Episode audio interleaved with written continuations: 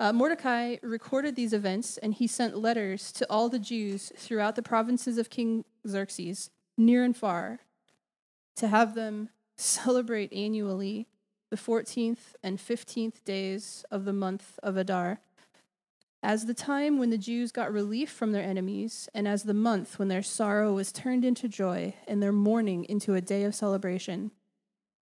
He wrote them to observe the days as days of feasting and joy and giving presents of food to one another and gifts to the poor.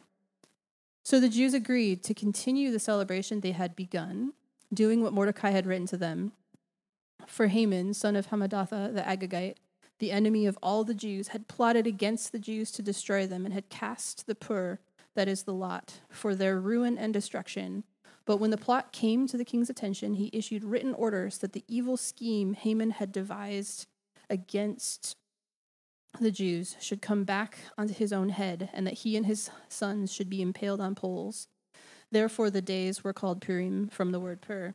Because of everything Written in this letter, and because of what they had seen and what had happened to them, the Jews took it on themselves to establish the custom that they and their descendants and all who join them should without fail observe these two days every year, in the way prescribed and at the time appointed.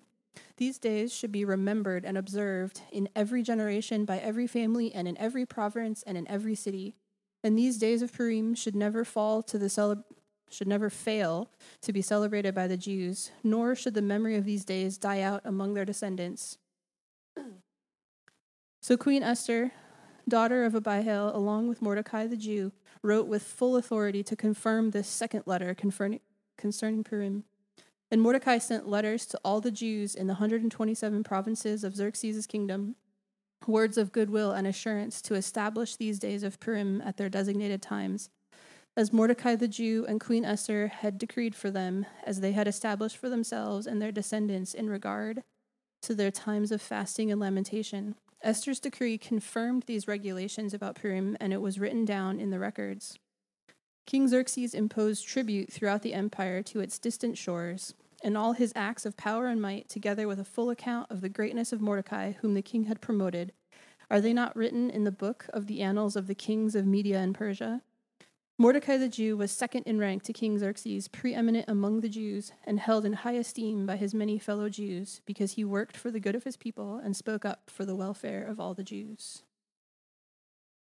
I'll hand it over. Amen. This is God's word. Morning, everybody. Nice to see you all today. Thank you. Someone told me it's nice to see me too. That's good. That's good. It's nice to be seen. Um, welcome to uh, welcome to New City. Uh, my name is Kenny. I'm one of the pastors here, and uh, we're uh, at the tail end of our series on Esther. Uh, what Joanna just read is the last portion of the whole book, and I had to read through to the very end of it. And um, you know, as we're getting started here, I uh, have to mention, um, I don't have to mention, I get to mention something that was really cool this week. Hannah and I celebrated our uh, third anniversary of our wedding.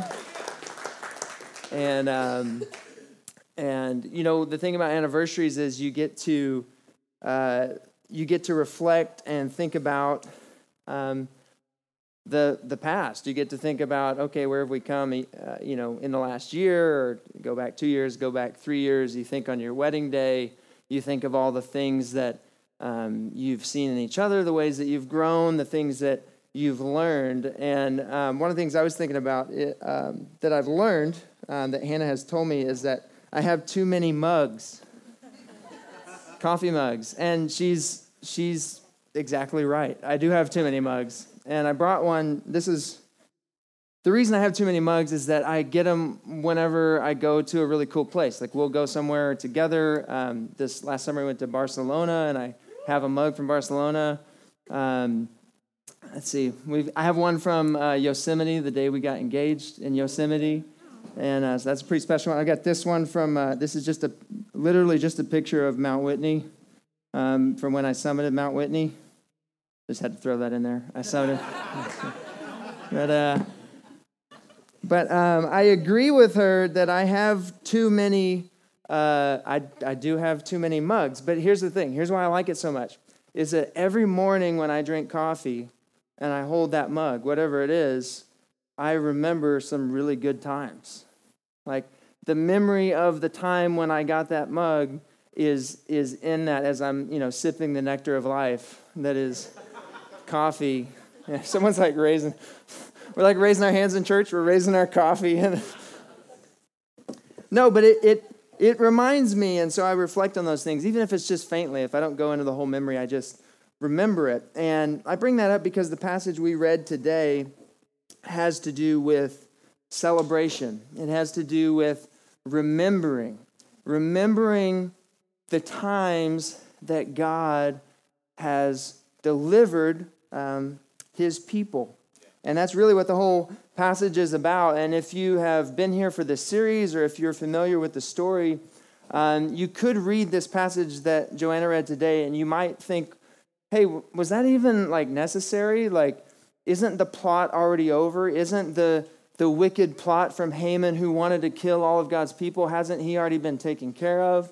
Um, hasn't Esther, who risked her life, hasn't she already uh, been spared and become the, the hero of her people? And yes, but there's something special about pausing to reflect and remember. There's something sacred about purposing in your heart that I'm going to take time to celebrate now what God did back then. You guys know what I'm saying? Remembering where God has brought you from and what He's brought you through. And so, um, since we're dealing with this passage on remembrance, and since we're ending our series on Esther today, I want to speak uh, for the rest of the time on three reminders that we need from this passage. If you bear with me, I'm turning to it because I don't have it bookmarked this time. Just a second. All right, three reminders that this passage gives us. You guys ready? Good? Okay. This is soft, yes. We'll go for it. Um, verse 21 and 22 um, hints at the first reminder when it says this. It's it's um, saying that it was to have the Jews celebrate annually the 14th and 15th days of the month of Adar as the time when the Jews got relief from their enemies, or rest from their enemies, if you're reading a different translation, and as the month when their sorrow was turned into joy, and when their mourning into a day of celebration. He wrote them to observe the days as days of feasting and joy, giving presents of food one to another and gifts to the poor. Here at the beginning of the, of the passage today, we're reminded that this whole story, for the bulk of this story, it looked like everything was over. If you go back with me in your minds a little bit, it looked like everything was over for God's people. There's a wicked man named Haman who was very powerful, the second most powerful man on earth at this point, and he was dead set on the destruction of God's people. Not only did he have an idea for it, he had the power to make it happen. And, and the Bible says in earlier chapters that he that he cast the lot or he cast the pur. So that's basically like dice, right? He cast the dice to find out when would be the perfect day to destroy, kill, and annihilate the Jews. And so when he got a date, he announced the date, he got it put into law and decreed all over the whole Persian Empire, which 2,500 years ago is the largest. It, comes from Pakistan to uh, Ethiopia. That's how big it was. And they put out this law all over on a certain date. This is going to happen. The law was set against God's people. And then you've got Esther, who's this queen who, who her, her, uh, her uncle Mordecai says, You need to go set this right. But she says, If I do that, I'm going to risk my life. Even for her to go see the king was a, a great risk to her life. She risked death, and Mordecai himself was going to be killed because Haman had a gallows set up so that he could put Mordecai to death. And all the Jews in the Persian empire were going to be destroyed. So much, it was so set in stone that they even knew the date that it was going to happen. But God. But God. The Old preacher when I was growing up, some of y'all aren't going to like this. He used to say, Everybody's got a butt. God's butt is bigger than your butt. And what he's talking about is the times in your life and the times in the scriptures when everything is stacked against the people of God. But God comes through. That's holy enough. That's enough. Reminder number one is this your greatest rejoicing is on the other side of your darkest trial. Your greatest rejoicing, listen to me today. If your hope is in Jesus, I can tell you this your greatest rejoicing is on the other side of your darkest trial. Why? Why can I say that? Because our God is the one who takes our sorrow and turns it into joy. Our God is the one who takes our mourning and turns it into celebration. Our God takes the turmoil we're going through and he turns it into the testimony that we're telling someone else about. Listen to what God did in my life. Anyone? Our God is the one who, for the Israelites, he took the pur, that was the dice that was cast against them, and he turned it into the Purim, which is the festival where they celebrate their victory over the one. You know that Haman, who wanted to kill everyone, he died. And everyone that wanted to attack the Jews all over the empire, the Jews were able to defend themselves and were victorious. He turns your darkest trials into one of your greatest reasons to rejoice. In the story of Joseph in Genesis chapter 50, Joseph, if you remember, was um, sold into slavery by his own brothers. And then he kind of worked his way up from there, and then he got thrown into prison because he was falsely accused. And then he kind of worked his way up in prison, but he was forgotten about. And then finally, he, he got out of prison, and then he became the second in command to Pharaoh in Egypt. And then he sees his brothers again. And uh, there's all sorts of reasons for him not to forgive his brothers. But you know what he says near the end of that book? He says to them, You intended to harm me but God intended it for good to accomplish what is now being done the saving of many lives. Joseph basically says, I'm rubber, you're glue. Whatever you say bounces off me and sticks back on you, except a little bit more redeemed than that. but he's saying, what you intended it for evil, but God redeemed it for good. And look how many people's lives are saved because of it, because of God. Jesus, when he was introducing his ministry, there's this story where he's in a synagogue and it's time for the scripture to be read, and the scroll is handed to Jesus to read the scroll. And this is the passage that he reads from to introduce to, to everyone this is what I'm about. This is what my ministry is. This is who I am. This is why I'm here. It's from Isaiah 61, and he read this The Spirit of the sovereign Lord is on me because the Lord has anointed me to proclaim good news to the poor. He sent me to bind up the brokenhearted, to proclaim freedom for the captives, and release from darkness for the prisoners, to proclaim the year of the Lord's favor and the day of vengeance of our God to comfort all who mourn, and to provide for those who grieve in Zion. And then listen to this to bestow on them a crown of beauty instead of ashes, the oil of joy instead of mourning, and a garment of praise instead of a spirit of despair. That sound like good news? Anyone listen to Crystal Lewis in the 90s? Beautiful ashes. Okay. That's all I'm going to sing. this is what our God does. This is what he does. This is what he's known for. This is what his track record is. And before I go any further, I want you to pause and just think with me for a second about God's track record in your life. If you would think about with me for a second for a time that God delivered you, a time when all the odds were stacked up against you. Maybe it was in your marriage and it, and it was basically over, but God. Maybe it was your health. Maybe it was your job. Maybe you didn't know which step to take next and everything was crowding in on you. Are you guys thinking right now? When God has delivered you, when He's come through for you, when there was no way, but He made a way out of no way.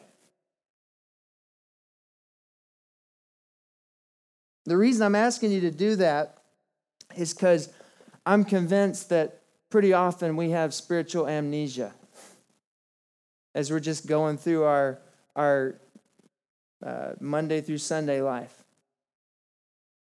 We know that God has brought us through in certain times that we forget.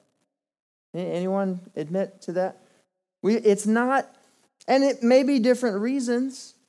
It may just be that our culture, the way that we have grown up and the way that our culture is, is so forward facing and so crisis centered that we don't have any, no one's telling us, hey, stop and remember how good God is. No, it's that you scroll through your feed and it's like, the world's falling apart, the world's falling apart. Oh, there's a kitten video. Oh, the world's falling apart. So our culture's not uh, uh, our culture's not reminding us how good God's been.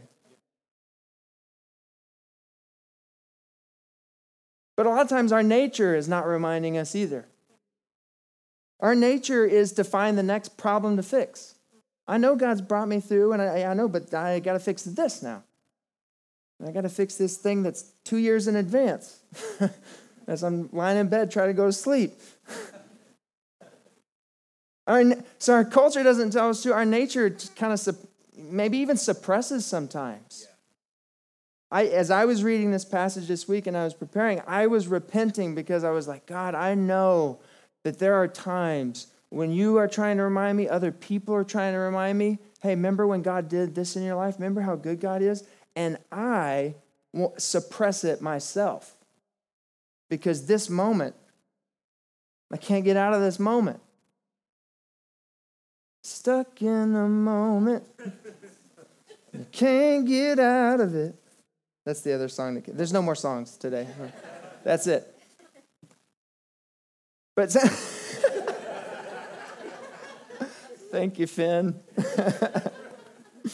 uh, sometimes we don't want to remember it because our moment that we're in right now is so overwhelming. The emotions are so strong, and all we can think is, Where is God now? Why doesn't He fix this right now? I know he did stuff in the past, but why doesn't he change my situation right now?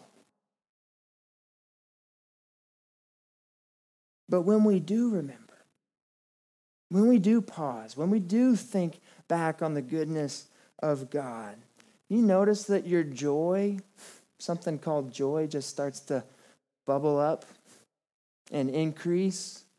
Have you noticed that it changes the way you look towards the future, even if your current situation hasn't changed at all? You have a little bit more hope because you remember, oh, yeah, I know what it felt. When, I, I remember this feeling. It felt like nothing was going to go right ever again but God. Some of you today may be going through situations right now, and you're going through it with no hope and no joy, and you're frustrated and you're anxious and you're depressed and you're overwhelmed, and much of it is due to your lack of hope and lack of trust that God will see you through. But if you pause and look back on your past and you start to recount the list, the long list of ways that He's come through. Another way of saying this point is this your joy in the present and your hope in the future depend on your reflection on the past. your joy in this present moment for what you're going through. And when you think of the future, whether you have more hope or less hope or no hope, in a large part depends on whether or not you are going to stop and reflect on what God has already done in your life. Are you remembering that God's the one who turns sorrow into joy? That He's the one who turns situations of mourning into days of celebration. Amen. Amen. Second reminder brings us to our second reminder. It's from verse 26 and 27. It says, Therefore, these days were called Purim from the word pur. See, it's just showing us again look, the thing that the thing that the enemy tried to use against you, God's going to make it an opportunity to celebrate. Because everything written in this letter, and because of what they had seen and what happened to them, verse 27, the Jews took it on themselves to establish the custom that they and their descendants and all who join them should without fail observe these two days every year in the way prescribed and at the time appointed.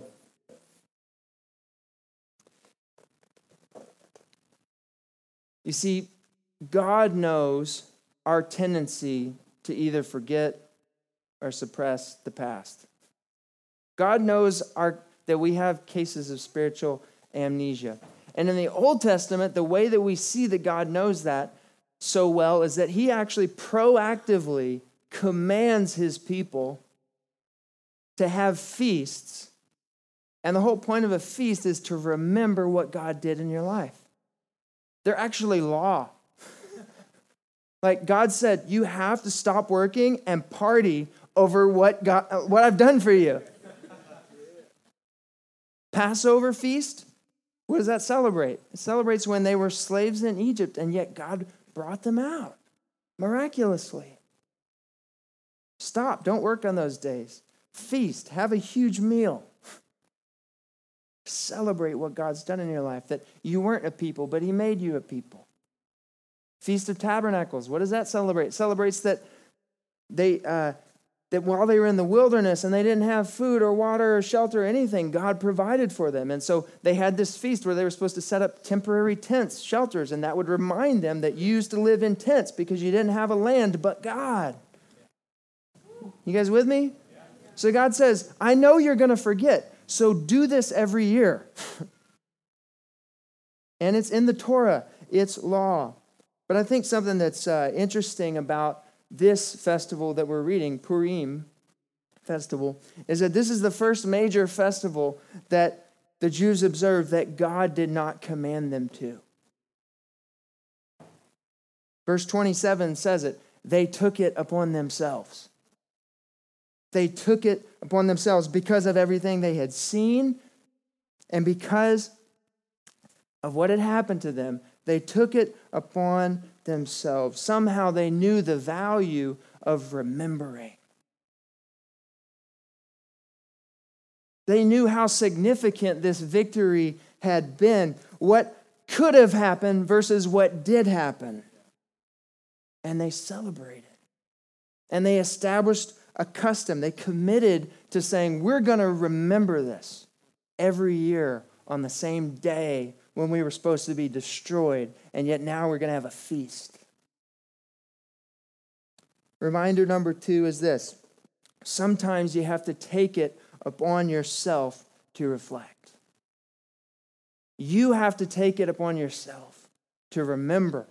You have to take it upon yourself to celebrate. Around here, we talk about we, we take responsibility for our own growth as disciples, as followers of Jesus. There are ways that God instructs us to remember his goodness. We have the Lord's Supper, we have um, communion, where we remember his, his body broken for us and his blood poured out so that our sins could be forgiven and so that we could live. And we have baptism, so we remember, yeah, you were once dead in sin, but now you're alive in Christ. And so we get buried in the water and we come back up to live a new life. That's how God says you're going to remember this, you're going to celebrate this. But there's also things that we need to take upon ourselves that aren't as explicitly commanded, they're talked about in Scripture. But we need to take things upon ourselves to establish, uh, establish rhythms of pausing and reflecting and remembering God's goodness and grace, remembering the victories He's brought in our lives. Amen.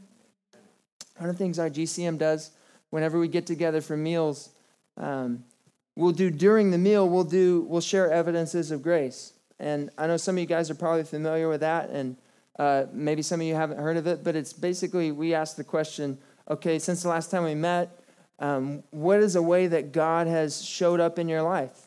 And it could be it could be good things, or it could be you're going through a trial and yet you're sensing God's presence or something He's showing you, um, something He is doing in your life, or a blessing that He's put in your life. And uh, you know it. It always takes a little bit to get started, but once we get started, it's hard to stop. and I think that's funny. I, I don't know about you, but that's the same way for me. It's hard to kind of stop from the present moment and think about, okay, where has God been at work?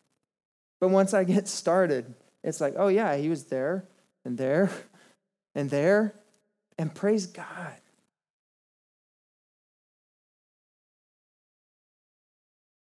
Am I tracking today? What are some of the ways that we can take it on ourselves to reflect, to celebrate, to remember?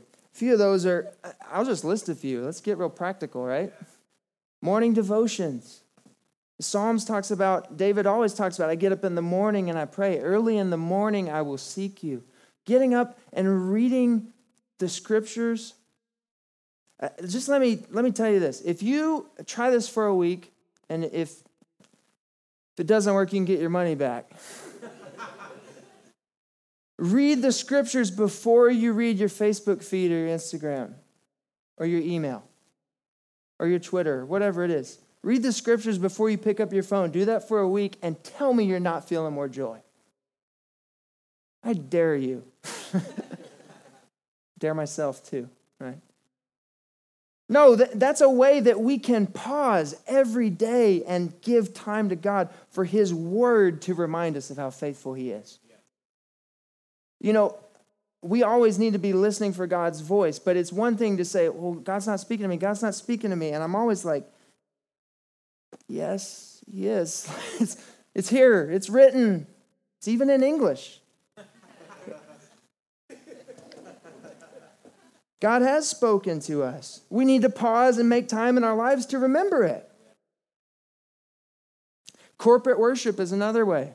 And now I'm preaching in the choir because you guys are literally all here. But coming here on Sundays is a way that we make space in our life to remember the goodness of God. You know why Christians meet on Sunday? Because it's that's the day that Jesus rose again. You know, it's one of the it's one of the greatest um, evidences that the resurrection is real. Because you think of thousands of years Jews met to worship on the Sabbath, Friday and Saturday, and yet overnight the early church, which was all Jewish at the beginning, starts worshiping on Sunday. Why would they ever do that unless they had seen the risen Lord? That's why we've done it for 2,000 years, is we meet to remember. We meet to hear those songs and to hear God speak to us and be reminded of the truth. Anyone with me today? We meet to pray with one another, to get prayed for, to bear our burdens, to, to be healed. That's why it's important to be here on Sunday mornings. Sabbath is another way. If that's Sunday for you, if that's another uh, portion of the week for you, whatever it is, but is there a time in your life where you say no to work? Not because because you need to remind yourself that you're not a slave to your work and to your achievements and to the things that our that our world serves as idols that God has freed me and, and I'm going to accomplish exactly what He's called me to accomplish. And He will give me what I need in order to do that, no more, no less. And so I pause from working. Maybe it's journaling and reflecting. That's another thing besides mugs I have too much of. I have I started journaling in the sixth grade, and I think I have like every journal since then. And so again, Hannah is right. We have I have too many journals and too many mugs for our little apartment. But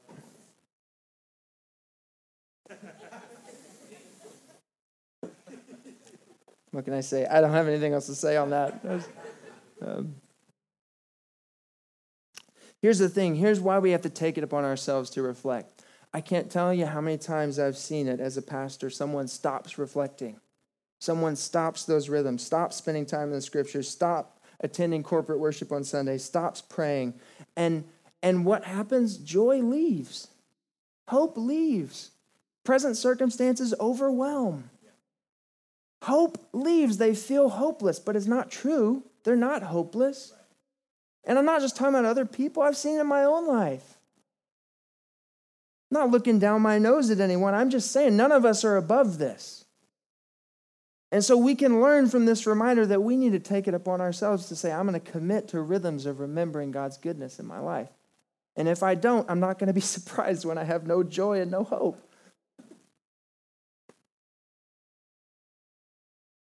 We need one another.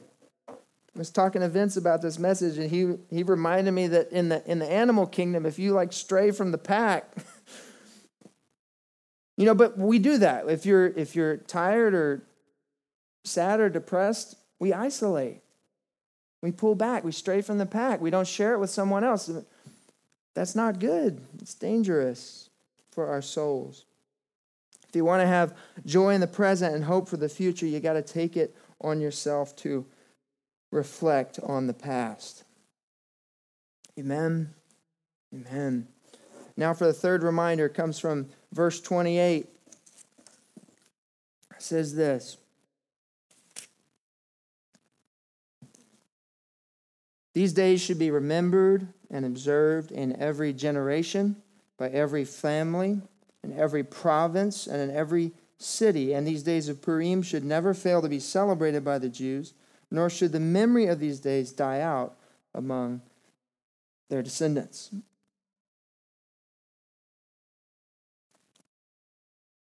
Something I think that's interesting about this is if you remember the the focal point of this whole book had to do with um, a few people at the center of it. There was Haman, who was the enemy of the Jews, and there was Mordecai, um, who stands up for the welfare of the Jews.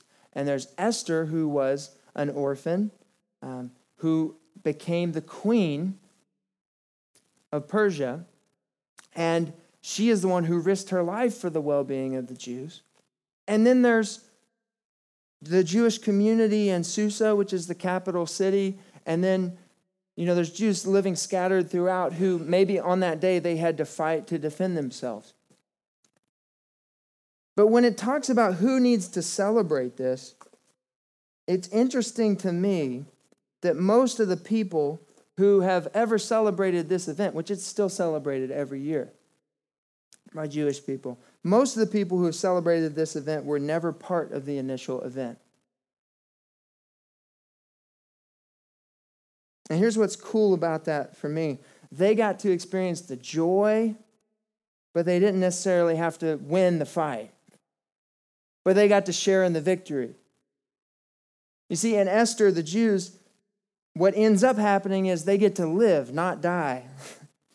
they get to feast, not starve. They get to have joy and celebrate. They get they don't get ashes or mourning, but they get joy and celebration. And most of them weren't even involved in the plot. We only have two Jews named in the whole book. Most of them are not in the center of this. That's our reminder number three. Sometimes you get to celebrate in a victory you didn't win. Sometimes you get to share in the victory of a battle you didn't fight. You get to share in the joy, although you didn't bear the brunt of the sorrow, you still get to share the joy. Last week was Veterans Day. And uh, Hannah and I, uh, we spent some time with her family and we watched Saving Private Ryan. Anyone ever seen that? Yeah. Tearjerker, man. Every time, right? So sad and so moving. And uh, if you if you haven't seen it, it's a story of it's World War II. Um, uh, there's a there's a I forgot his first name, but Private Ryan. Somehow they find out that three he has three brothers. They all died in the fighting, and so the army decides we need to go rescue him from the front line. Uh, and this is right around D Day um, in World War II. And so they send a company uh, of men led by Captain Tom Hanks. And, um, and they go, they, they, they, they've already, they've already, you know, they've already, like, they barely survived it through D Day. But now they go further in enemy territory. And they're only, they're not even, their mission is not to fight the war. Their mission is to save Private Ryan, to get him off the front lines. And, and spoiler alert, um, just plug your ears if you want to watch it later. But almost all of them die in that effort. And the movie ends with him remembering, him going back to the grave of that captain 50 years later and remembering. And it's moving. It's moving stuff. And it's like the, it's like the World War II documentaries I, I love to watch. I, I watch them all the time. But I've been watching this one lately just called The War, and they tell these stories, and I'm just thinking about what these people went through and lived through, and that's why we celebrate veterans. Because they went and fought the battle that we didn't fight, so we get to taste the joys of freedom and liberty and have freedoms like this to gather here publicly and worship that a lot of our Christian brothers and sisters around the world don't have. Yet we have this freedom, even though we didn't fight that battle. And now, if you're a believer, the story is starting to remind you of someone else Jesus.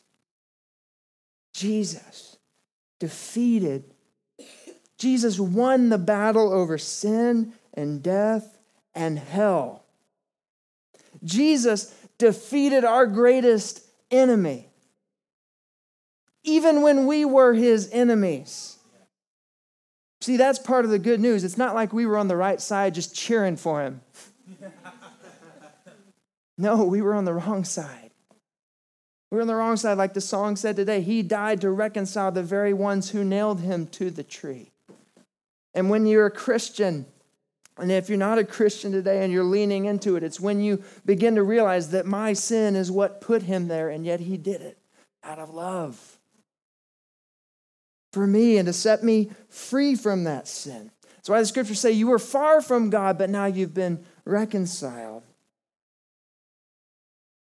Romans 5 that while we were still sinners, Christ died for us.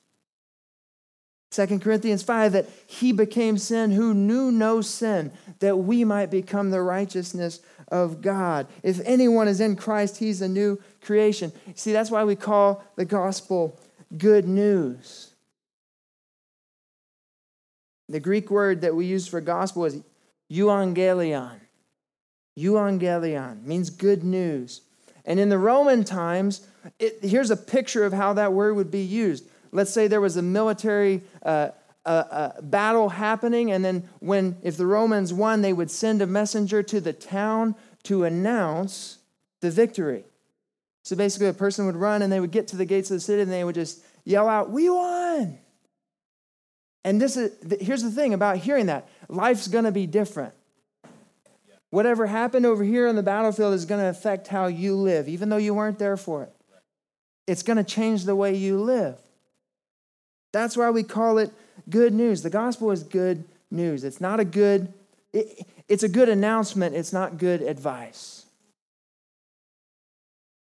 The gospel is not, hey, clean yourself up. You have a chance to be a better person. You have a chance to earn your way to God's inner circle. If you do these things, He'll start listening to your prayers more. The gospel is not, you can win this if you try, buddy. You can do it. The gospel is not good advice, it's a good announcement, a victory that's been won that you didn't even fight in. You were on the wrong side, actually. I was on the wrong side. We were enemies of God, but while we were still sinners, Christ died for the ungodly. Whew! But God. And when you see that, you find that this gospel is the best news. That though you fought against God through sin and rebellion, He was victorious. Not only is he victorious, he's willing to share the spoils of victory with you, of joy, of hope in the future. And even though the battle was fought a long time ago on a hill called Calvary, you're still invited to share in the victory. Generations have passed. It was in a far distant land, in a different city, and yet we celebrate here today because he secured freedom for you. All these generations later. You know, Saving Private Ryan is, is really moving, but there's something that always bugged me about it. Because Captain Miller, I think his name, Captain Tom Hanks, when he's when he's on the bridge and they've defended it and he's dying and he looks at Private Ryan, he, he's just been shot. He's giving his life for this man, and most of his company has died. The last words he says to the man is, Earn this. Earn this. And I get it. I get the sentiment. And you see him 50 years later when he's there and he's a frail old man and he's standing at the captain's grave and he, he calls his wife over and he says, Tell me I'm a good man. Tell me I lived a good life. He spent his whole life trying to earn it. When I watched that this week, I just thought,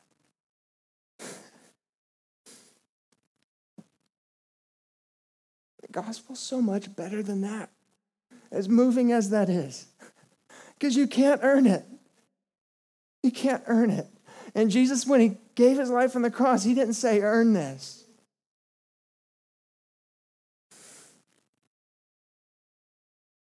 He said, receive this. He didn't say, work for this. He said, it is finished. So much better. Jesus is the one who turned the darkest defeat. Talk about dark. Talk about over. Jesus wasn't threatened, he was killed. He wasn't threatened to go through sorrow, he died. He was buried. It was over. Talk about defeat. But God, He made victory out of that.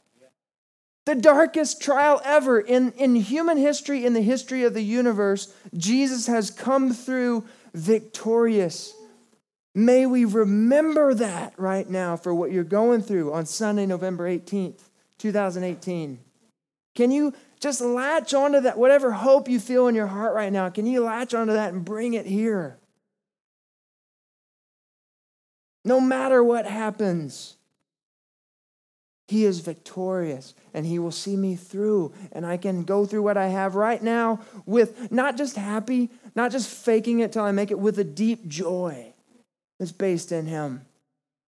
And I can look ahead to the future, not because I can figure it all out, but I have hope because I know what He has promised.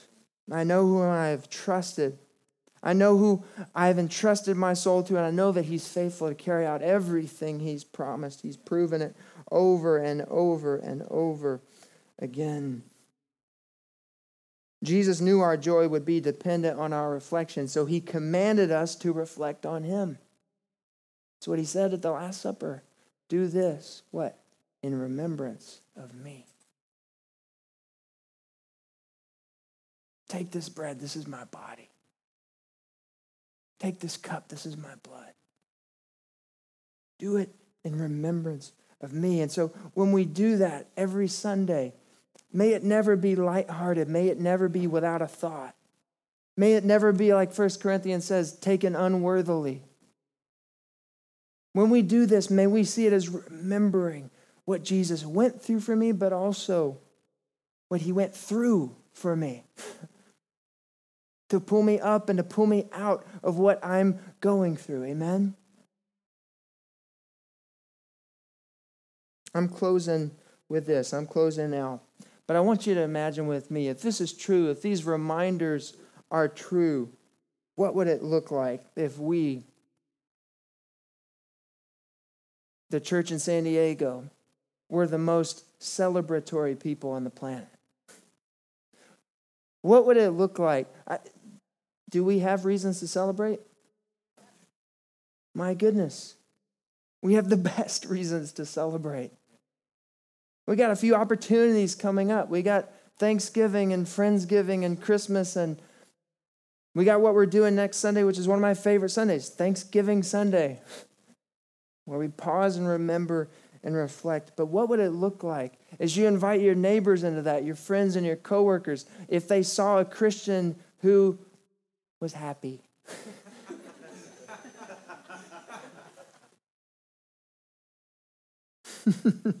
who knew how to celebrate, not, not in the world's way, but because of God's goodness. What would it look like if we regularly took time? What, what would it look like? How would it change your morning routine, even if it's just a few minutes at first, to spend time in the scripture, to, to spend time reminded, to take some time this week for Sabbath rest, to pause, to commit to weekly worship unless you're sick or unless you're out of town, but to be here, but not because I have to, but because this is how I get reminded of the good news.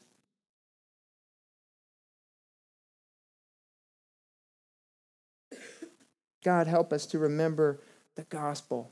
Help us to remember it and reflect on it, both in the ways we're commanded to and the ways that we take upon ourselves. God, I pray for creativity and, and the different people that are in this room, that they would, that Holy Spirit, you would highlight, even in their minds right now, what are the ways that they can creatively take time and commit to a rhythm of reflection, of remembering your goodness. What is it that you might be calling each of them to, Lord, and me to, in committing this to you, Lord? God, I pray that you would do the work in our hearts that that we would remember you have been victorious in against our greatest enemy. And every enemy we face now in life is lesser than that and will ultimately lose because death will be swallowed up in victory. God, I pray that you would connect the dots in hearts right now today.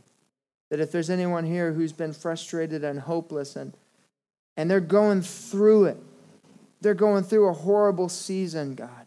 It's there's no there's no there's no messing with it. It's wrong and it's raw and it's it's dark. Lord, I just pray that you would help. Help them to remember the source of joy. Help us each to remember our victory is in you. It's been won by you. You fought the battle on our behalf, and then you invited us to share, not just for a feast every now and then, but in your kingdom forever. Forever and ever, Lord. Let us celebrate that today. Celebrate that that victory we didn't win, but we've been invited into, Lord. Just speak that over uh, each one that's here, God. And I, and I also pray that, or that as we commit to reflecting on your goodness in the past and on the times you've delivered us, God, I pray that as a church, church wide, our joy would increase. I pray that our hope in the future would increase. I pray that we would lift up our heads and look to the hills from which our help comes from, Lord. Sometimes we need you, as Psalm 23 says, to make us lie down in green pastures. Pray that you'd remind us to stop and reflect and think on your provision and your goodness, even in the hard times, even today. And we thank you for it, Lord. We thank you so much for it. In Jesus' name we pray. Amen. Amen. Amen.